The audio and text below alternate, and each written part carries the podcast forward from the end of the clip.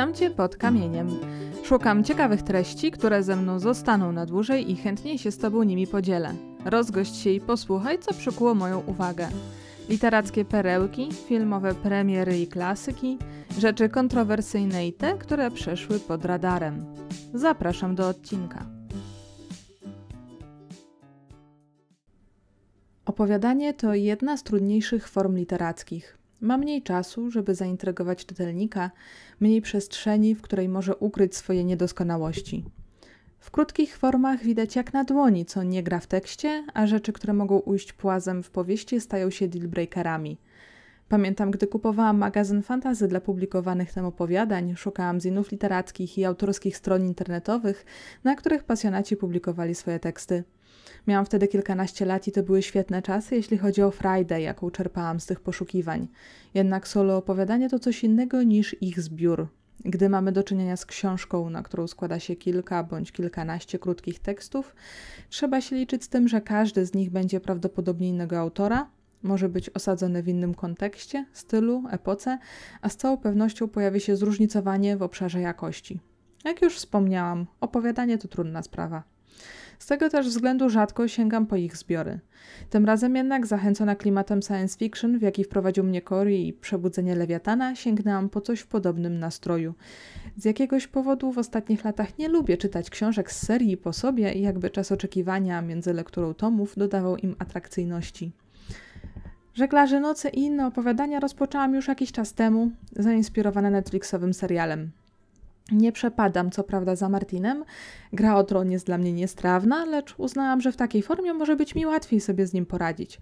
W końcu elementy cechujące opowiadanie powodują, że trudniej wciskać generujące liczbę znaków i stron manieryzmy, co w rezultacie mogą przełożyć się na znośniejszą treść. Martin ma niemałe doświadczenie, jeśli chodzi o science fiction. Dla mnie to jednak było pierwsze spotkanie z nim w takiej odsłonie.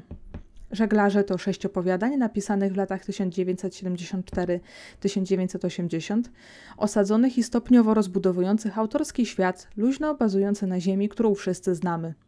W tej odległej przyszłości ludzie zapanowali nie tylko nad techniką, która pozwoliła im na podróże międzygalaktyczne, ale i nad siłami ludzkiego umysłu, w rezultacie czego pojawiły się nowe profesje – psi-psych i telepata. W tym świecie czucie, choć inne niż to mickiewiczowskie, jest równie ważne co szkiełko i oko i jest wykorzystywane do badań podczas poważnych ekspedycji naukowych. Sama wiara zaś jest motywem, który spina opowiadania w tym zbiorze. Dalej będą spoilery, więc czujcie się ostrzeżeni. W pierwszym z opowiadań, od którego cała książka wzięła swoją nazwę, zatytułowanego Żeglarze nocy, poznajemy losy ekspedycji naukowej, której zadaniem jest nawiązanie kontaktu z mityczną rasą nieuchwytnych wolkrynów przemierzających galaktyki.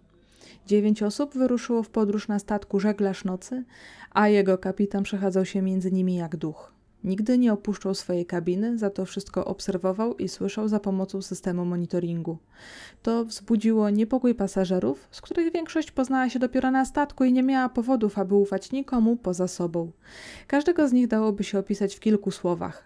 Melantha Jhirl była ulepszonym modelem, Lomi Thorne cybernetykiem, Rojan Christopheris ksenobiologiem, Danel i Lindrian byli lingwistami, Agatha Marisz Black psi-psych, Alice Northwind ksenotechem, Tail, La Summer telepatą, a Carly d'Branin naukowcem, który zainspirował całą wyprawę i wybrał do niej ludzi. Z całej ekipy prawdziwi oddani misji są Branin i Marisz Black. Reszta ludzi poza Jhirl była wybrana ze względu na ich umiejętności i przewidywane po drodze wyzwania. Jednakże nieprzeciętnie utalentowany telepata La Summer jest przekonany, że na statku kryje się coś obcego i groźnego. To powoduje, że Thorne i Northwind włamują się do systemu kontroli statku, co z kolei obraca się przeciwko nim. Luk, w którym przebywają, zostaje przedziurawiony, a kobiety wyssane przez próżnię. Od tej pory konflikt tylko eskaluje. Ludzie giną jeden po drugim, statek ulega uszkodzeniu, a kapitan Royd Ellis bierze sprawy w swoje ręce i próbuje go samodzielnie naprawić, mimo że grawitacja stanowi dla niego śmiertelne zagrożenie. Pomysł, na którym zasadzone jest opowiadanie, jest niezmiernie interesujący, a przygotowując się do tego odcinka podcastu w końcu zrozumiałam pierwsze kilka akapitów na początku tekstu. W statku zamknięta została osobowość matki kapitana Royda Ellisa, która zachowała swoje kaprysy i trudny charakter. Przypomina mi to trochę biomecha Shogoki z Neon Genesis Evangelion, w którym utknęła dusza Yui Ikari i podejmowała działania, jeśli jej syn znajdował się w niebezpieczeństwie. Jednocześnie statek z duszą starej kapitan Ellis kontrapunktował przykre wnioski na temat Wolkrynów, które wysnuł Branin podczas misji. Galaktyczni pielgrzymi, których uważano za jedną z najstarszych, inteligentnych ras, okazali się być bezmyślnym, potężnym zwierzęciem, które bezrefleksyjnie przemierza kosmos.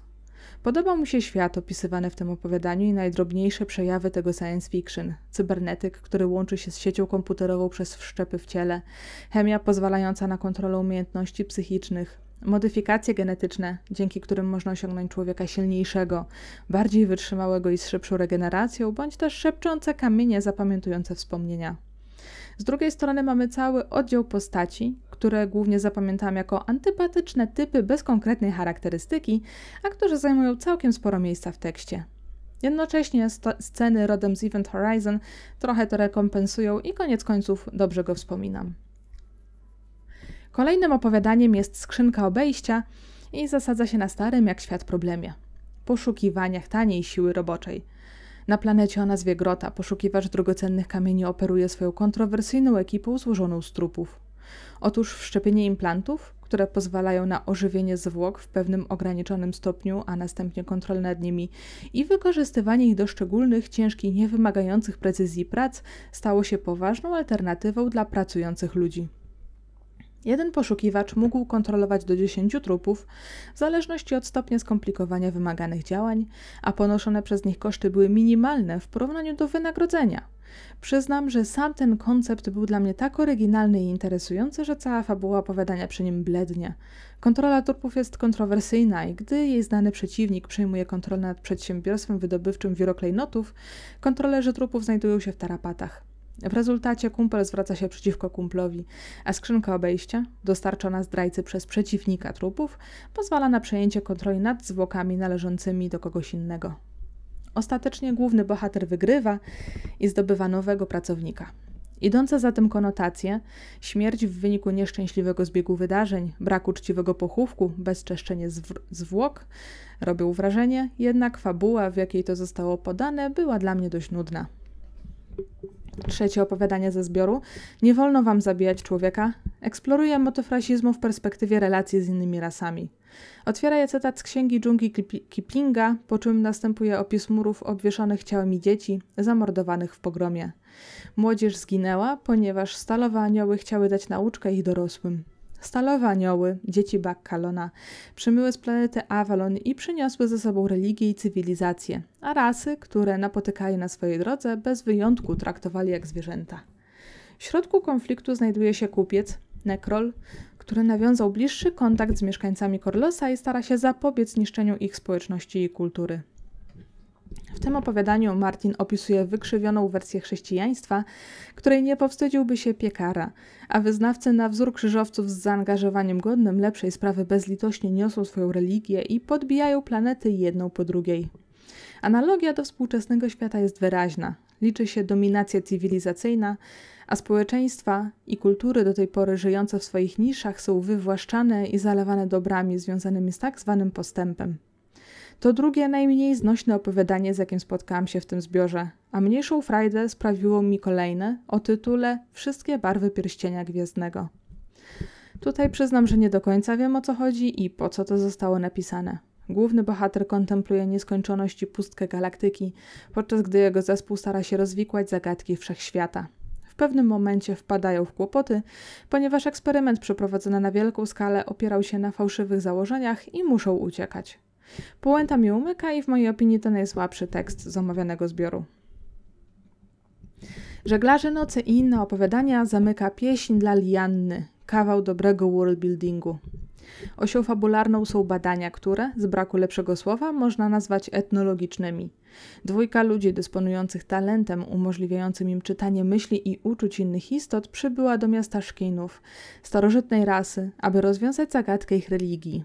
Na końcu życia każdego szkina spotyka ten sam, ponury z punktu widzenia ludzi, koniec. Zostają pożarci żywcem przez pasożyta o nazwie Griszka. Temu samemu procederowi poddał się ludzki administrator planety, co wzbudziło obawy jego towarzyszy i pchnęło ich do zbadania tematu z pomocą Roba i Lianny. Wydaje mi się, że stworzenie nowej religii wymaga solidnego pomysłu. Większość wierzeń opisywanych w książkach fantasy opiera się na tym, co znamy z rzeczywistości. W rezultacie otrzymujemy religie mono- i politeistyczne, mniej lub bardziej przemocowe.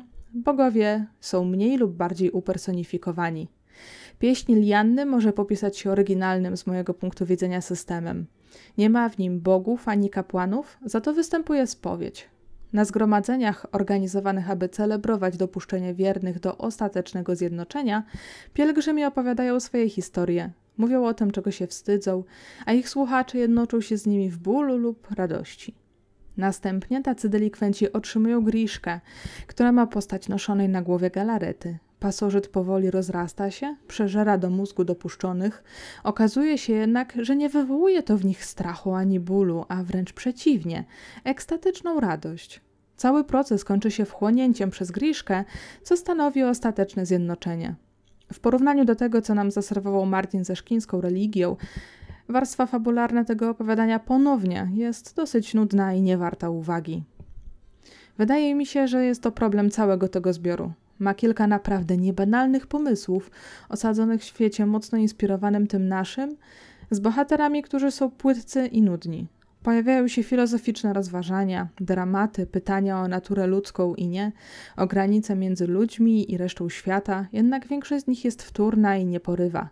Styl jest dość oschły i sztywny, choć delikatnie zmienia się pomiędzy opowiadaniami. Pod tym kątem Pieśń dla Lianny wypada najlepiej, wydaje się najbardziej przyjazna i przystępna, choć Martin uderza tutaj w swoje wyliczanki, które tak mnie raziły w książkach z serii Gry o tron. Z chęcią bym lepiej poznała świat, którego fragmenty odsłonił czytelnikom w Żeglarzach nocy, bo to był kawał świetnego pomysłu. Jednocześnie jednak obawiam się, że dość długo nie sięgnę po kolejną publikację tego autora. Dzięki za towarzystwo. Mam nadzieję, że podobał Ci się ten odcinek. Jeśli chcesz sprawdzić, co słychać pod kamieniem, zapraszam Cię na stronę pod kamieniem kropka com lub Facebooka pod kamieniem. Pozdrawiam i do usłyszenia następnym razem.